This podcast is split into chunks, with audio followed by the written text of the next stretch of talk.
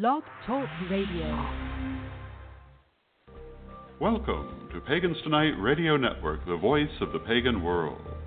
Pagans Tonight is sponsored by WitchSchool.com, your anyone, anytime, anywhere magical education.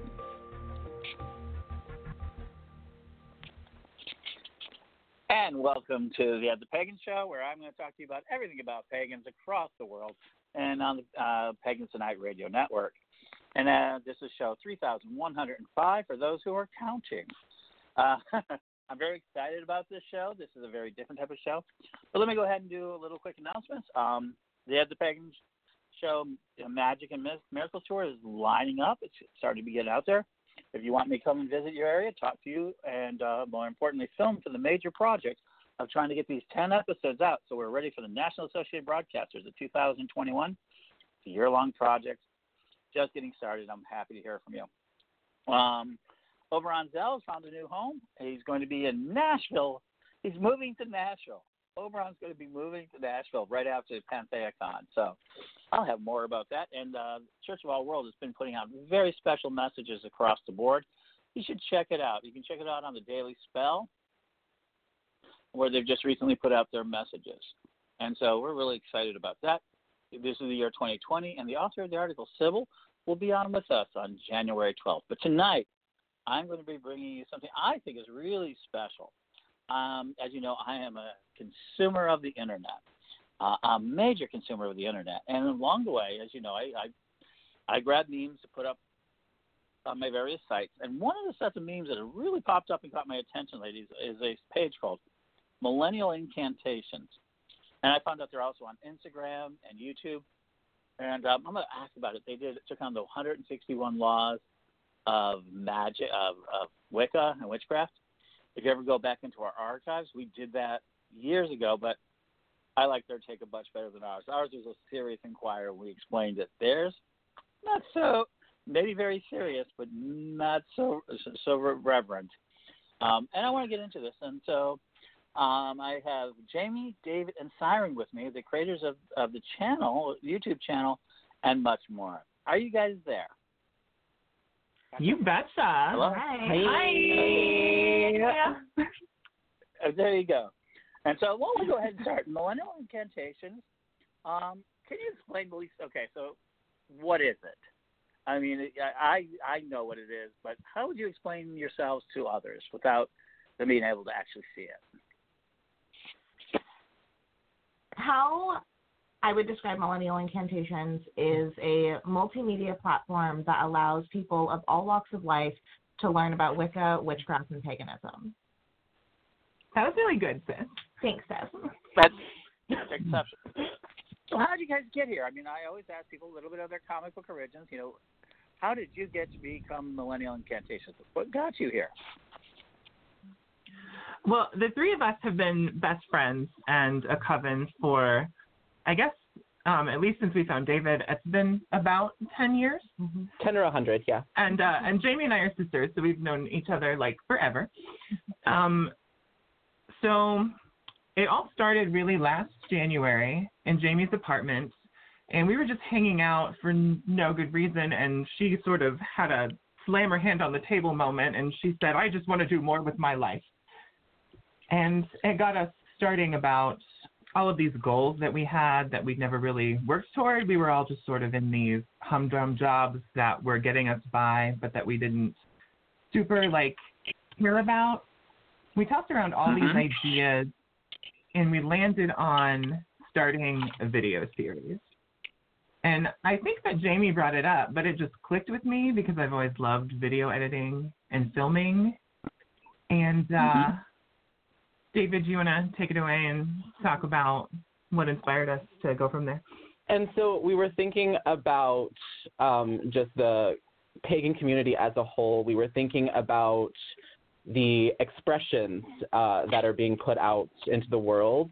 And we thought we would like to add to that conversation that's happening because we feel our take on Wicca, witchcraft, and paganism is different from what we're seeing in uh, contemporary social media and the like. So we decided that we should add our perspective, unique as it is, uh, into the world, and um, we just we just freaking did it. And then too, the whole premise of this project was passion. We've all been passionate about this subject for so many years, and we wanted to help make other people just as passionate as we are. But Those equally important to us. Sorry, what'd you say? Okay, don't be. Don't be. Go on. Okay. Um, so it was equally important to us that we sort of debunk a bunch of like awful stereotypes and myths that people have. We wanted to try to create a space that was not only safe for Wiccans, witches, and pagans to learn about this topic, Mhm. but we wanted it to be accessible to people who aren't pagans or witches or Wiccans to learn about us. People who are curious and have maybe been fed all these lies about like a bunch of just evil, awful stuff that's existed for many centuries now. We wanted to show them that that's not what we're about. So you were as much moved by what you're not as what you are. Yeah, Exactly. absolutely. Definitely. Okay, Okay, that's, those are good causes. As uh, you know, you, you've got you're right in mind where I love to hear about because I believe we should be having a lot more conversations. Um, Thanks. so I'm, Ed. Thanks, Ed. yeah, I've been at it. I've been at this for a little while, but and I really, I think I um I really I really enjoyed what you're what you're doing. So one of the things I think that caught my attention. We're gonna get into the 161 laws later. I really want to get into that because I really that was probably the video that got my caught my attention the most. Hmm? It was the one that caught me like. So to let you know, that's the one that caught me like, okay, that you have more than just a little bit to say. Um, it made you, which made you stand out. Because there's a lot. Let's be honest. There's a lot of channels out there. There's a lot of information that's flooding out there, and I say magical information is no longer scarce. Um, you Correct. you probably agree, and you guys have had all the books in the world to learn from, um, and so I, I say experiences. But the thing that really caught me once I started looking at it is that you've been making these beautiful colored memes. Um, and I think we all know what memes are right now, but for those who don't, they're small idea pieces of idea that exist like viruses, but for thought. And they kind of catch on. If you can see them or hear them, you you continue on. And I've noticed that you've done a lot of very colorful ones for diversity. You kind of had one series like uh, different types of witches and different types of pagans and different types of boys and genders and girls and transgender and all of these sort of really and I think beautifully done memes. But you, I believe they're they're all originating from yourselves. Um, Oh my God, thank you. Is that true? That you, you guys do, you do produce all your own memes that you put on your channel for the biggest part. Um, Most of that. them. Every single thing that we put our tag on, we've made. and you're smart enough to put your tags on. So you guys are pretty savvy. I mean, so what channels are you on? I know you're on YouTube. And why don't you go ahead and why don't you go ahead and tell everybody where your channels are so if they get bored with me talking to you guys, and they won't get bored with you, they'll get bored with me. Um, they can go ahead and they can find you on your channels. Why don't you go ahead and describe your channels for me that you're on right now?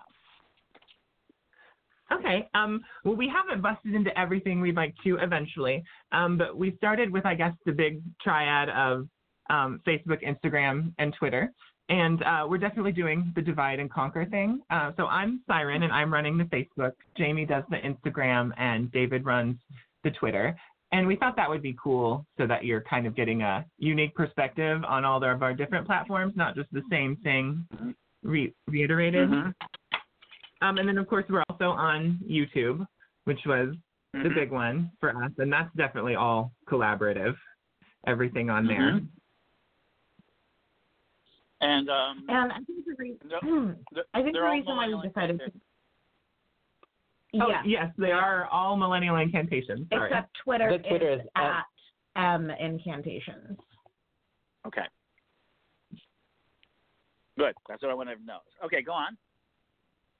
You were about to say Um, something. the reason why I think we decided to divide and conquer is because each platform is really, really, really different. You can't just, you know, regurgitate what's on one onto another. So Siren is very, very good at storytelling. So that's why he's in charge of the Facebook page, pages because he is very good at um, writing in a way that keeps people very interested. David is really good at keeping that conversation going, which is why he's on Twitter. And I've more been interested in Instagram due to the fact that it's all specifically about photos and beauty. And it's really interesting to see the different pagan groups you get on every different channel. I agree. I agree with that. You you guys are doing the right thing by putting in context. Um, and you're putting them all in context because each channel has got their own context. Because uh, because I've been through a lot of channels over the years. I started, as you know, as people know, as I've mentioned before, I started out way in the ancient days when it was all one list, which was an email group and uh, old forums, and we've evolved ever since. And I love seeing people evolve their programs. So yeah, I, I commented about TikTok, and I know that you guys are starting to look at that a little bit. And people, TikTok is like, don't don't ignore it. There's a whole other witch group out there. Zoomers on TikTok. I know it's um I get caught up into that one. Um, so so you guys get into it. You guys started out, start producing material. So how's your how do you feel your success has been so far? Really great. Okay. Hon- honestly, um, like it sort of blows my mind when I look at our amount of Facebook followers because deep down I I know that we're awesome, but we weren't like quite sure that like you know other people would think so. um, but I think it's it's truly honestly the amount of followers that we've gained is a testament to um, the just amazing attitudes that exist in the witch community. Uh, we decided that we wanted to just start putting stuff out there about being supportive to people who are different. And a lot of that has been about the queer community. Um, the queer community's language is ever evolving, and new identities are being, you know, labeled for the first time all the time. And it seems really important to all these other witches out there that these people are validated and given a voice. And we are so all about that. So I look at our like 4,000 Facebook followers and just see 4,000 witches who value diversity. And that's really amazing. It is. Um, it is, and then and I will be honest with you. I'm an early Gen Xer, um, just on the edge of baby boomers, depending on which chart you use. Um, and we've always I've always been very fascinated because I think each generation has their fight within the witch community. I do. I think that I've seen this over and over. Yeah. The silent generation, very long ago, just to be able to publish their books. The baby boomers, which are probably the most dominant force in there, they produce so many books, but just to continue to be able to exist. And I think um, Selena Fox represents some of the best of them who are able. Because she communicated very, very well. She actually put book. Yes, there was a long time ago. We put spiral bound books together with a list of all the groups that she could find, and magazines. And then, of course, ours was magazines, uh, email groups. Yeah, MySpace for anyone who remembers that. Radio. Mhm. We've gone on Vaguely. so you guys, do you guys actually remember MySpace, or was that already gone by the time you guys got in? Oh, Got we solved. remember. Oh. So Okay. true story. Um, I met my wife on MySpace. Okay. yeah. I wish I had a different story to tell, but that's how it went down. MySpace was fantastic. I mean, I love MySpace. Too bad it didn't last, but I always warn people that. So that's one thing that I think you guys are doing right. You're not on one platform because platforms come and go. There's no question about it. Mhm. But the message that you're refining stays on. And I think one of the Well, hardest let's so. messages I think. Oh, it does. Uh, let me give you one thing. It does. If you you overestimate everybody overestimates what they can do in a year and underestimates what they can do in a decade. They just simply it's the truth. And these things go on for Mhm. a lot longer. The, the questions that we do deal with today are some of the same questions we're dealing with today uh, years. And I will tell you that I will say as a very progressive, I consider myself a very progressive person. I have a hard time, and uh, my brother, most people don't, uh, some people don't know, uh, died at 20, uh, 22 years old and was killed, murdered for being uh, gay. And so Oh, I'm. Oh yeah, he was. Uh, he came home from the Berlin nightclub one night. He was really early in the age.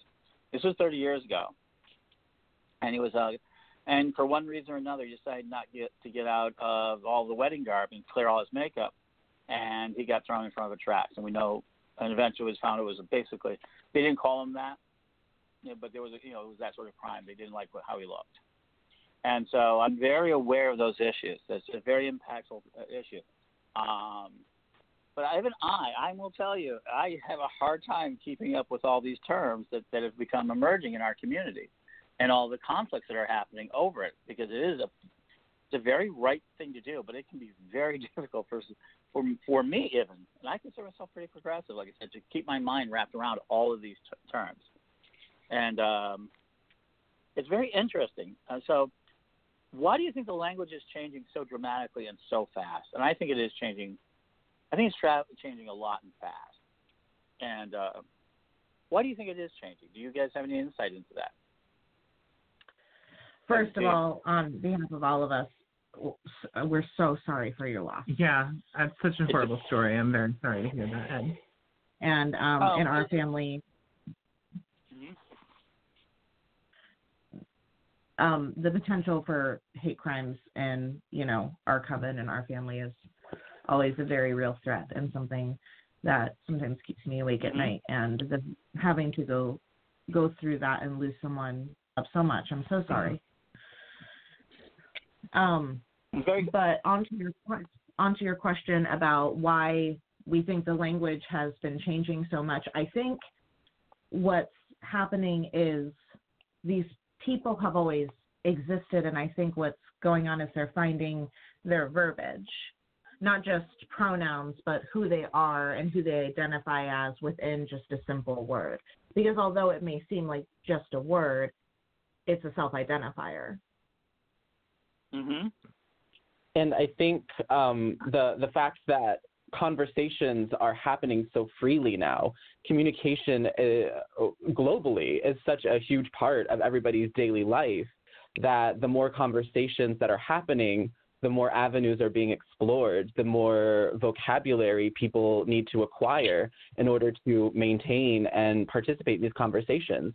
And so people are exploring, people are learning about themselves, about other people. And when you learn more, you have more questions. And when you have more questions, you find more answers. And it's just recursive. You just end up adding more and more language to the conversation. And I think that's really what's happening. And Okay, I have to tell you. Ed, um, sorry, I have to tell you um, that a lot of the diversity witch memes that we've been putting out lately are words that I have learned because of our project, which is really amazing. Um, I thought of us as like a coven immersed in queer culture. And then we start, you know, saying support bisexual witches, support trans witches, and now people are like, well, what about this identity? What about that identity? Uh, today, we focused on gender fey and gender fawn witches, which are words that I learned like last week. Um, and hey, gender fey, gender fawn witches, I want you to know that not only are you beautiful, but so are your flags. Oh my God, they're so pretty. Um, so it's just been such an amazing, unexpected consequence of this that I'm learning more about gender and sexuality from our followers on our witchcraft platform. We're basically living the dream. That's terrific. So, because we do go all over the world, and there's a lot of people out there who are listening to us, maybe even for the first time, and a lot of our people are, are new. I know we get a lot, and I know all the oldsters are going to say you're going to do this. But yes, Am, can you describe for our uh, uh, for the audience what you, what do you mean by queer community? But what do you mean by queer culture? What is what is that? What is that? How would you explain? Um, it to me? well, You may not know what it is. Queer is often used as sort of a giant umbrella term um, for a lot of different identities, and that umbrella is getting bigger every day. Um, some people might also call it the LGBT plus community, um, but I, I think a lot of people aren't comfortable with being a plus that stands behind these four big, highly visible identities.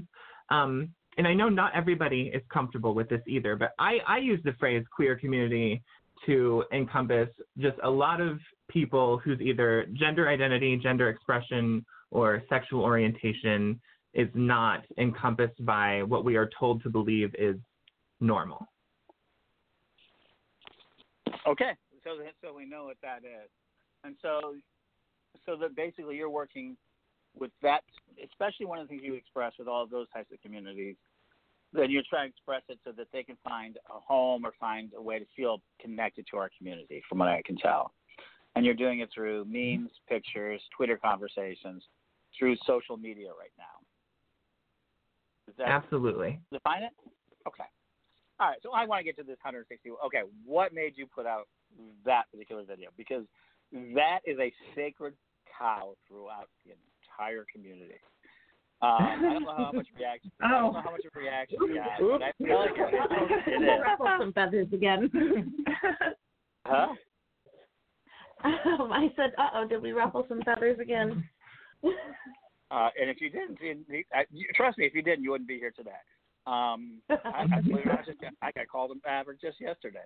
Um, so I'm never afraid of words, and I'm not afraid of ideas either. And I, I thought one of the things you, a lot of what you had to say about the way that the laws are phrased from gender and oppression points of view was very fascinating to me. And I don't want to get put my opinion in too much because I like to hear more of what you, you know, what what made you take on that? Because that's one of the harder ones to tackle. It's a you know, most people, truthfully, and I mentioned it to a lot of my tradition members, the Correllian tradition, we don't teach those laws. We those are very old and Gardnerian, so they're not a part of our system.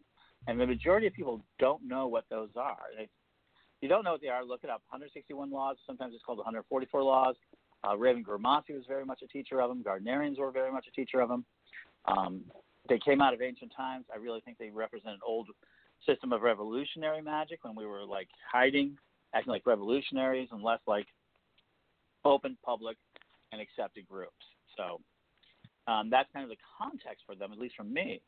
But you guys really dealt with it. So can you talk about why and a little bit about for those and the, why would you why did you feel it was necessary to take on those? Because I think they're almost forgotten. I think in a lot of ways.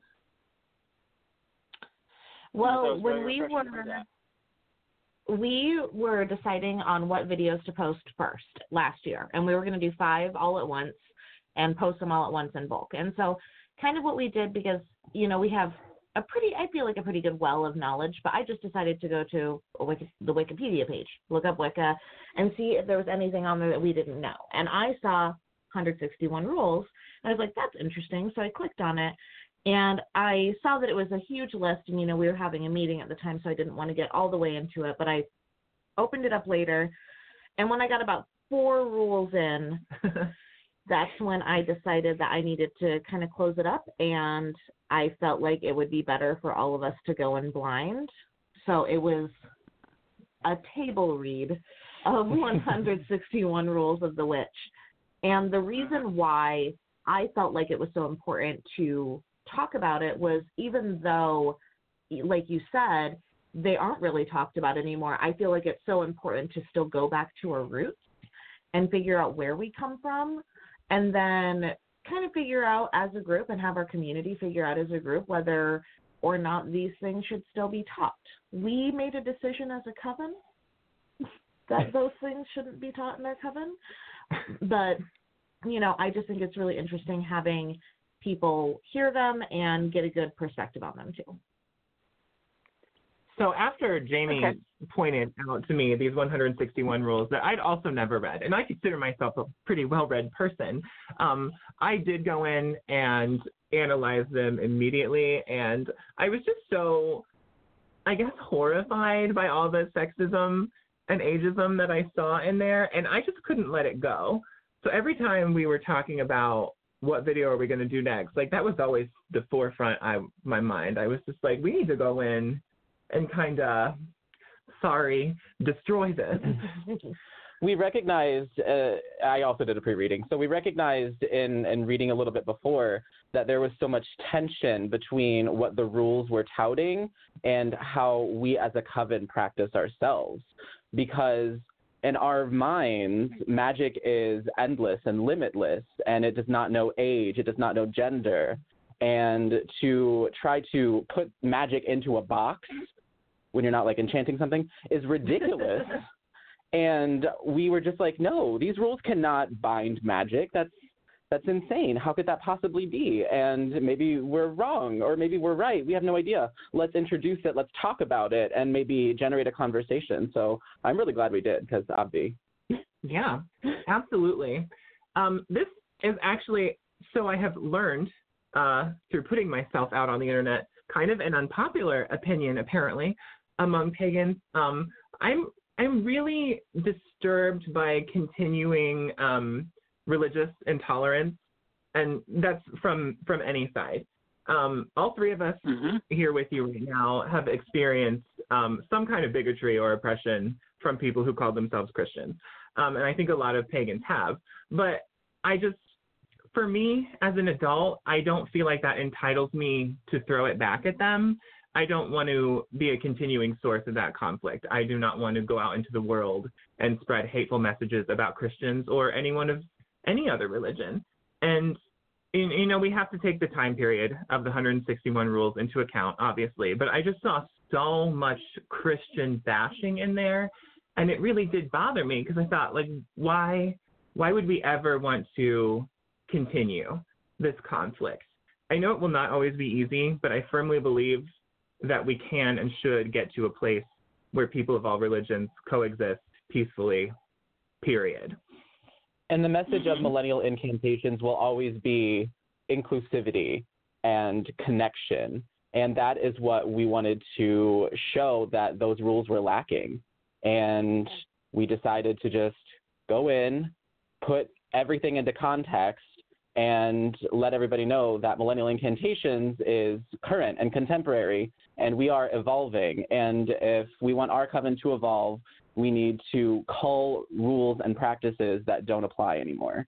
And sexism is something that needs to just go. Yeah, sexism has no place in Wicca witchcraft or paganism or also planet Earth. Thank you, bye. Or the universe. Yeah, yeah. Well, we'll see about that. We I, I I don't know that we won't find ourselves at the other end of um, discrimination by aliens. So we'll see about that. There'll be a bigger fight yet. You got it. um, We'll introduce them to our channel and they will get over it. yeah. Millennial Incantations is pro alien. there you go. Um, and so you, you identify with your, with the, the idea of millennial as in the age group. I noticed that. Is it because of your ages, or is there any other reason why you identified yourself as millennial incantations? Which means, uh, to me, it, just to go straight forward, uh, spells of the uh, small enchantments, uh, small spells of the millennial of the millennium, um, or millennium long little spells. I mean, that's kind of what you know. If you take a literal kind of thing like that, and I thought that was an interesting name. But you chose millennial. How come? Is it The reason why we chose millennial is because we are all millennials. And we had noticed very recently that it that word was getting thrown around as kind of like a naughty word. A slur. Yeah, a slur. And so what we really Well- wanted to do was was first of all reclaim the word, and then secondly throw it into our title that we are millennials and that we're and just make a series about us being witches in the modern world and how to practice in a modern way. For us, it was very like, we don't want to come out and say, like, you know, don't call us bad because your generation is worse. We just wanted to say, yes, we are millennials and we are not the things that you may think that we are. And we're going to show you that by being ourselves, not by smack talking other generations. And we kind of wanted to embrace the idea of being a millennial as iconoclast, and we wanted to sort of take that and transform it. We are millennials, and our magic is different. And as you said before, the baby boomer voice in the witch community is one of the largest because they have just the biggest body of literature out there. And so now, in this day and age, here we are, and we're adding our voice to that chorus and it's just something that we thought was really important to us to get our perspective out there and have it be honored. And then also Absolutely. Not only honoring ourselves and our generation, but also honoring the generations before us, including the Gen Xers and the Boomers, as well as the generations that come af- after us, so the Gen Zers, and then the generation that I'm carrying right now, so Generation Alpha, and just really harnessing a culture of community. that makes good sense? Now, and believe me, Generation X got buried by the Boomers. I mean, we they used uh, Generation X, much of the way the Millennials was uh, um, uh, used as a slur, but Gen X has got wiped off the board. I mean, just a couple of weeks ago, it just it broke my heart. They did a chart of all the generations, and they left us completely off the chart. It was, we weren't even there. They didn't even mention us. Um, but we, but one of the big difference I think I see what you, what you're doing, and, and you're doing a lot of it. So one of the things I noticed that you do very well is that, my God, the closets that you guys are dealing with are probably pretty deep. You show multiple doors. You deal with coming out. I noticed that you came out with Siren's new magical name. Uh, was a teaser that you guys did. It's one of the very few pieces you did. And then you did, of course, um, coming out of the broom closet, how to come out as, you know, you talked about coming out as gay, coming out of the different closets. So you, it seems like a lot of your work is teaching people how to come out of their metaphorical closets on their various identities.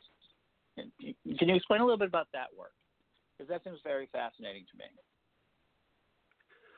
Uh, so I perfectly well know and understand that it's not it's still not safe either physically or emotionally or socially for a lot of people to come out of whatever closet that they are in. But I Mm-hmm. do believe that one of the only ways to change that is for those of us who can to come out and be true to ourselves. Um, Mhm. So, for example, um, I learned in college that there have been a lot of sociological studies done that prove that people who have homophobic attitudes are more likely to change those attitudes after they spend time around gay people. And I think that's because once you interact with a person who has this label that maybe you thought you knew everything about, you realize that they're still human, just like you, Mm-hmm. and not maybe all these stereotypes that you thought they were. So I think it's important for everyone who feels safe enough to do so to come out and be themselves, not only for their own good, to feel free and to remove that weight of secrecy from themselves, but also to make the world a better place simply by being themselves and showing everyone else around them that they may not be these ugly stereotypes that people thought they were. and we thought it was really important to kind of show up in service to these underrepresented communities and be a force of strength and beauty and humor and also just show that we can exist and we can be creative and we can live our lives freely and openly and we can be stronger for it. and then also making sure that if someone isn't comfortable enough to come out that they look at us as a safe space which is why at the end of most of our videos we tell people to slide into our dms because we always want people to know that we are a safe space to talk to Absolutely. So it's very interesting because when um so as, as I got started in the '90s, um, and one of the things I did right away was head toward media, and so so yeah, I've got and that's where I began with radio shows and magazines and and that sort of thing. Yes, we used to print hand print magazines to hand out to people to tell them about paganism. Uh, yeah, I yeah I tell people that all the time. Like really? Yes. You know, Um, that sounds really tedious, but also like super exciting, and I'm super proud of you for printing out magazines. yeah That's awesome. Well, thank you. I, we appreciate it. But they were expensive. I mean, they were they were cheap, but they came down cheap. There was Xerox, which was the cheapest technology at the time, and I've always believed that you should use the technology out of hand. So when we're trying to fight, the fact that Facebook acts as a TV studio flips my brain in a way that's very positive. But I'm like, you guys got to understand, we fought tooth and nail to get on television, to get on the news, to get anyone to notice us in the mainstream media as cable was just emerging. And the thing that baby boomer or the older leaders say, don't wear your costumes, don't wear your your outfits, don't wear your jewelry out on, you know, out there. You know, look like a normal person, whatever that meant. You know, put on your suits and mm-hmm. ties. you know what's that? I'm not familiar. Huh? You're you're familiar? I said I'm not familiar. He's looking like a normal person. Yeah. Well, the the idea was that we're supposed to come out, especially as religious leaders, they want us to look like everybody else. And the big fight for Xers was, no, we want to dress more like ourselves. And you know, I used to wear my jewelry, and I used to wear, you know, I did, I I dressed as I dressed, which was kind of normal, normalish. I mean, I I was, you know, as we said, I said it was like neo hippieism at times, and that, you know, that sort of thing and that was a big fight between Xers and uh, uh, the, the older boomers because they didn't want us to do, you know, be seen as anything like normal, like we're just a normal part of life.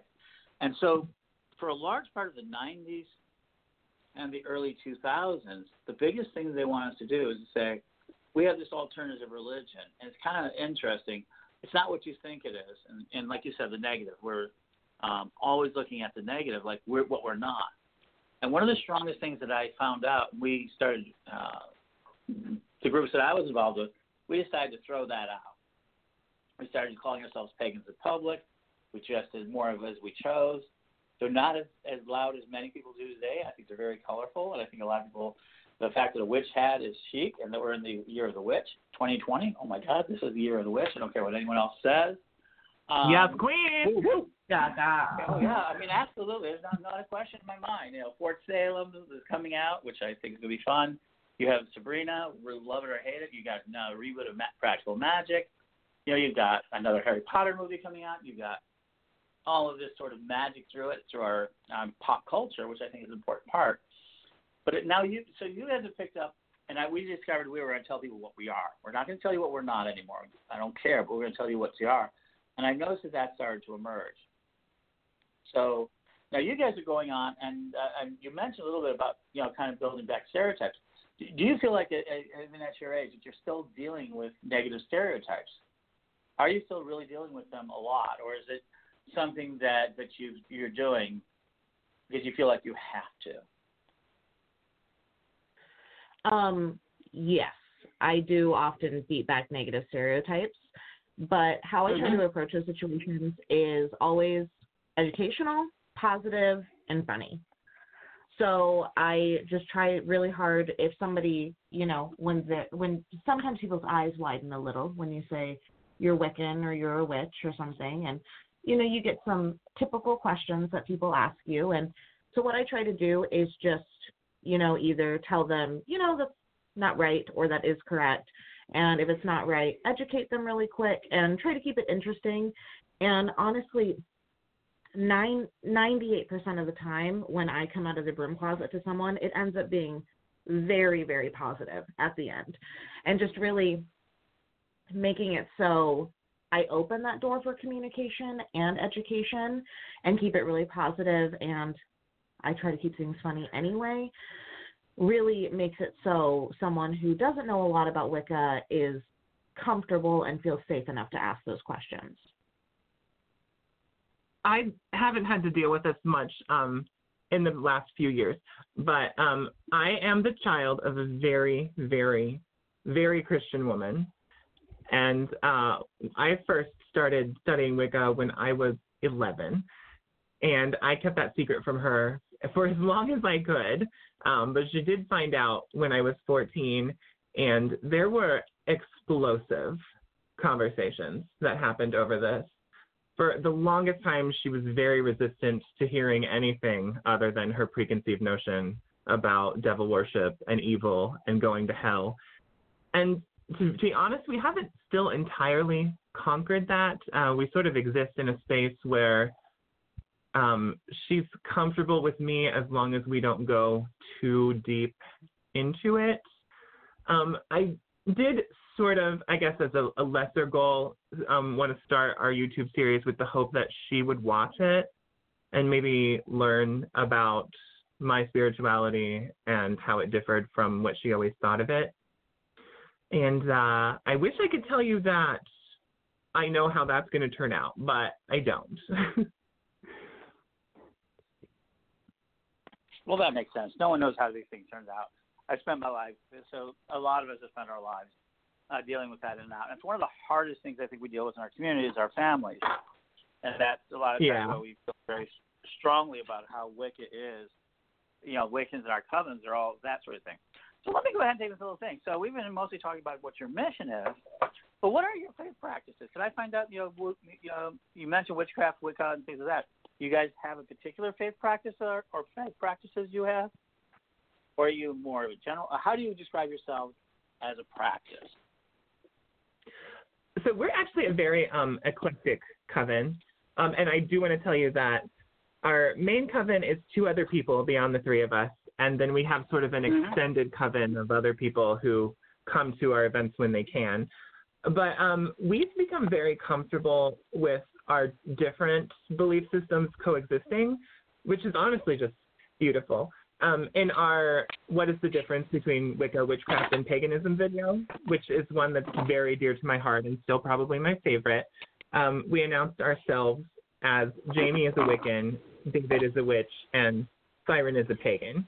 And I mean, we're all Mhm. witches, really, aren't we, though? But um, we chose to separate ourselves with those labels to sort of highlight our differences. Um, and I said that I call Mhm. myself a pagan because I do absolutely have spiritual beliefs, but I find um, that Wicca is sometimes too restricting and doesn't quite match up with them. And I enjoy the freedom to learn about every single religious belief out there that exists and decide what I think of it. Do you guys kind of want to tell them about your perspective? Yeah, Siren's completely right. Our coven is totally eclectic, and I find that we have so many strengths in not really conform all of us conforming to one ideal of what being a modern witch is. And how I like to say it is when we're in circle, because of our differences, we represent key corners of pagan faith. So David many times will focus on because he identifies as a witch, he'll focus on the ritual and what that means. And Siren being pagan will bring in deities that we may need for a particular Sabbath ritual or spell. And for me, being Wiccan, I might be the one who is more focused on, you know, the meaning of the entire reason why we're there. So because we're also there's so many different facets, that brings us all so much closer together no matter what we're doing. And it allows us to have a different perspective and really listen to that perspective no matter what we're doing. And when we get in circle together, we we kind of bring all of these different perspectives together and coalesce that into something transformative and beautiful. Like Jamie said, I identify as a witch, and so for me, my practice of witchcraft is basically my religion. I don't necessarily concern myself with a greater or higher power or deity. I don't care about the afterlife. I know what my experience is here on this earth, and witchcraft is sort of an extension of my senses. It's an extension of my body. It's a way for me to manipulate the world around me, and it's a way for me to experience it through uh, avenues that I never could as a simple human being. And so for me, it's just about living here and now in this moment, in this world that I can see. But to be able to experience somebody else's faith, to be able to experience the way they see deity, to be able to experience the way they see culture and religion, the way that my my fellow coven mates do, is beautiful. And since I can't drum up that emotion or that experience myself, having that experience through them by proxy is a very religious experience for me. It is the closest I will ever come to experiencing deity. And differences in a coven, I don't feel are ever a weakness. Absolutely not. They're always, always, always a strength. Always. And being able to see our face or how we practice from each other's eyes and through our hearts and souls and in circle is a very emotional and beautiful thing. And I wouldn't have it any other way. Mm-mm.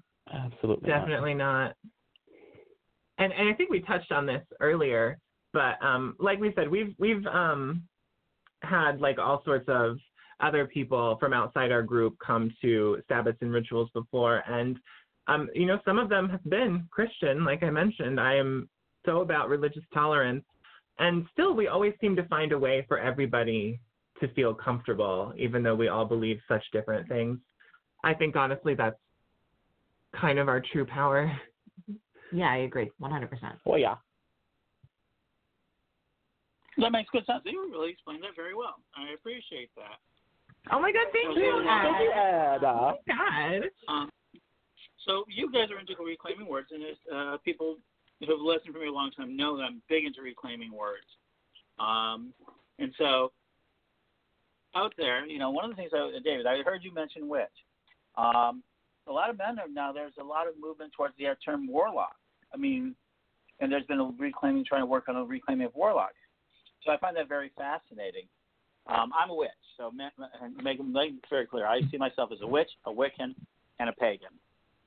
Um, and when people ask describe my own self, it says, "Well, what's your faith practice?" Well, I'm a uh, I'm a Wiccan, and I represent myself in interfaith world as a Wiccan. But I represent myself in the non- moniker that I use as a pagan. I've always been a pagan to the world. And so, but you guys are doing it with sexuality and language. Are you finding that that you know? Are, do you find trying to reclaim words and working words? Are you do you find yourselves find sometimes finding it easy to do that, or is it sometimes difficult? Or how do you feel about like when you hear words that you're hearing one term and, and find them and discovering people are referring them to a different word? I know how the boomers are reacting to it, but um, my my own generation is less intolerant of some of them. But how do you guys are dealing when you find yourselves, like you said last week, Given you found one. Um, is it Fay and Fun that you were talking about? Yeah. The idea of the words are okay. I did did hear that right. Um, so how do you guys deal with that when you find a word that people want to use differently? You know, do you Um, so I- just accept it as it is, or do you have a process? I would love to talk actually about the word warlock because I had a complete change of opinion on it um, a couple Okay. weeks ago. Um, Mm-hmm. So first of all, I totally reject this idea that women are witches and men are warlocks because you should never Mhm. let your sex or gender determine what you can and cannot be. Ever. Mhm. Never ever, my dears. Um, so there's you know the common opinion among older generations is that warlock means oathbreaker and it's a terrible word and it's a slur. Um, and it is sort of annoying to me whenever there's um, an image or talk of a male witch and someone has to pipe up and be like, "Don't you mean warlock?" And then I have to be like very politely, "No, I did not." Um, so anyway, I do want to tell you about this fabulous article that I read, and I'm totally going to give him a plug because he's a great writer. Um, on the Patheos blog, Storm Faerywolf wrote an article called "The Rise of the Warlock," and I read it because I'm very fascinating in like any kind of gender politics. And um, he basically just said that we absolutely must reclaim this word. Um, he was tired of the oathbreaker connotation being thrown around, and he detailed like all of the ways that the word warlock gives him strength. And reading about it from his perspective, I can't reiterate it perfectly. Honestly, I would just recommend that you all read it because it was such a well written article. But after I read it, I had this complete change of opinion about warlock being a dirty word. I mean, I have reclaimed the word queer. I have on occasion reclaimed the word faggot. If you yell faggot at me outside of a passing car, I will flip my hair and say thank you because I know what you really mean is that I'm pretty. Okay.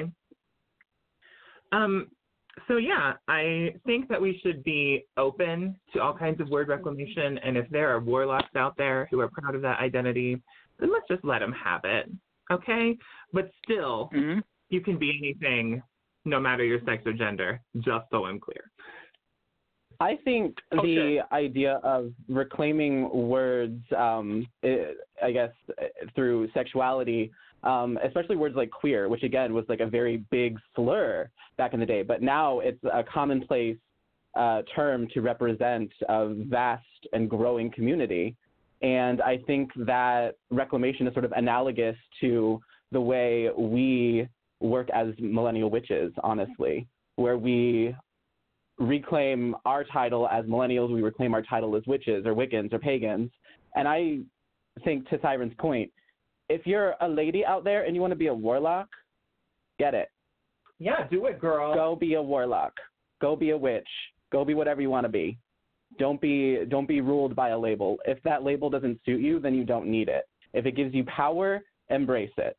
If not, don't. Yeah, you can be anything you want to be, just don't be an asshole. Yeah. You guys said that nicely put, perfectly. yeah, there you go. Actually, and um, anyone who wants to contest about this thing, go check out Christian Days, and he has a thousand dollars that he's put out there to prove that that that Warlock stood for Oathbreaker prior to the early part of the the craft. So he's still out there, and no one's yet proven it enough to, to claim the prize. So actually, so it's out there. So the Warlock's out there. Oh, good. You, you heard it, that there's more people out there. I'm for ten years. I've been working with a lot of people who've reclaimed. Because you got to remember, Starhawk set out, and then people don't remember, set out to reclaim the word witch because witch was equally as bad slur. And to this day, um, and everybody knows I wrote the Witch Wars Defense Manual. Yes, I'm working on the Secret Art of Witch Wars. I'm bringing out the sequel or the rewrite of it to update it.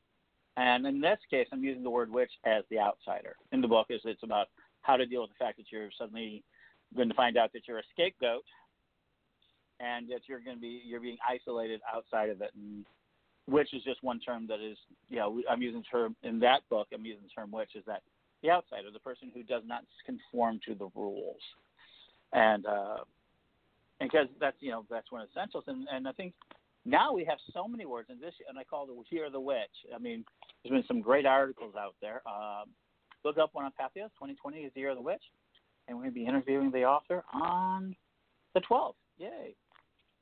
Um, so I do think that it is that, and you guys have really done a really good job. And I think what you guys have done, and let me go ahead and you know honor you guys a little bit. I think what you've done is you've done it for being pushy. So let me be honest, Xers, I'm I'm not into so much of sexual politics because I've been a father and I had kids, and mostly I'm I've been called breeder so many times. Gracious. Yeah, so that's, that's it. And I actually describe myself as pansexual, meaning love is love. Whatever's out there is out there. Mm-hmm. And oftentimes I find myself, um, and I cis-identify. I'm, I'm, you know, I always talked about pansexual with a heterosexual bent. Um, not afraid of male intimacy. I'm not afraid of any of that. But at the end of the day, this, you know, if you really want to know what trips my trigger, there you go. Um, but I've seen lots of belly dances with both sexes that just drive me crazy. So people, you know, when I'm at festivals, feel free to belly dance in front of me. I will be a very happy man. oh, Um, how salacious. Same. there you go.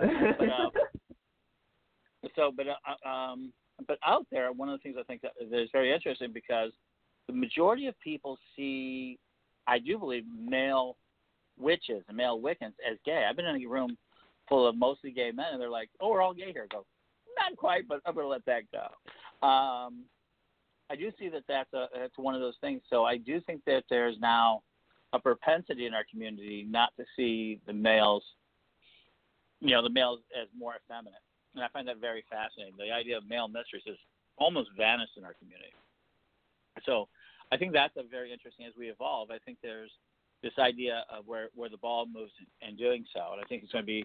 I think you guys have got a fight ahead of you. I think you guys have got a new fight ahead of you. I think you guys got a really big fight ahead of you when the boomers really start to, to exit out, and I think that's going to be um, one I think that is called equality, and not that you guys are equal, but dealing with the fact that everybody's going to consider you guys equal, and they're going to care more about what you do.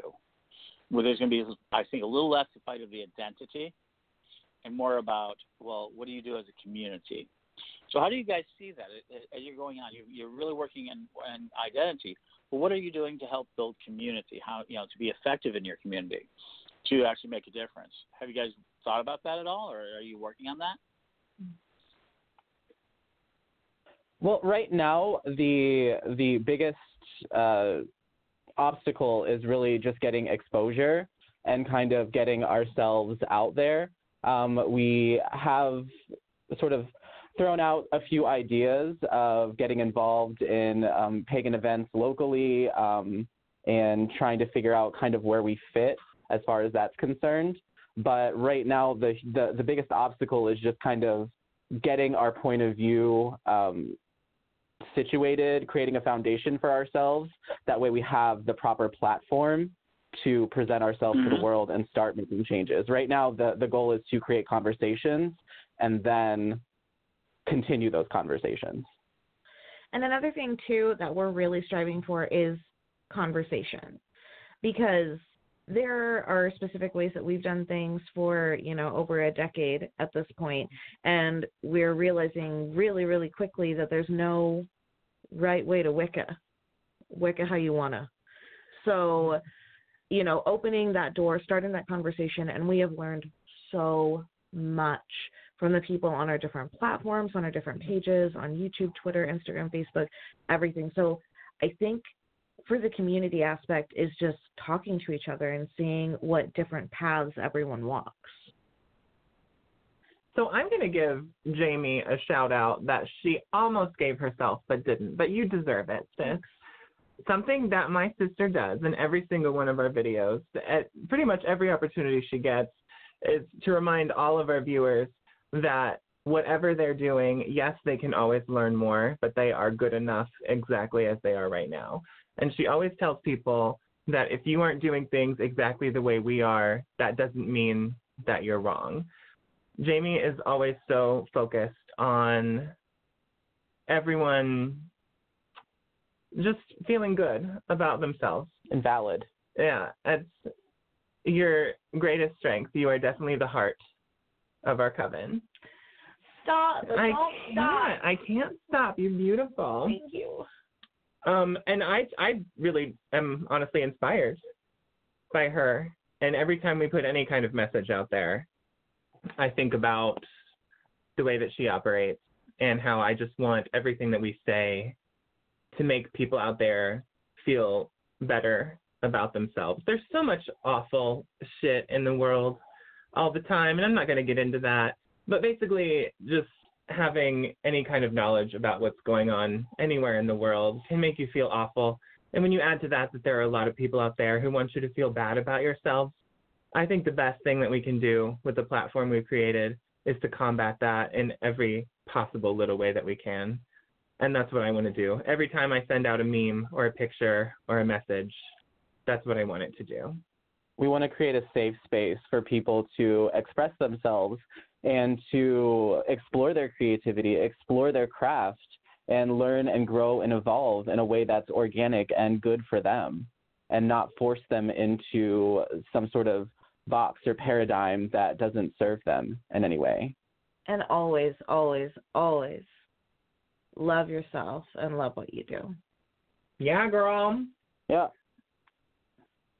First and foremost, uh, happiness is the ROI of life, not money, not anything else. I agree with you. Happiness is what you should be going for. So, okay. So we're coming to the end. This has been a fast hour. Thank you. Um, and it's Wow, been very impressive. Um, so, how do people get a hold of you? How do the, how is how how do you guys be contacted? How do you guys want the world to reach you?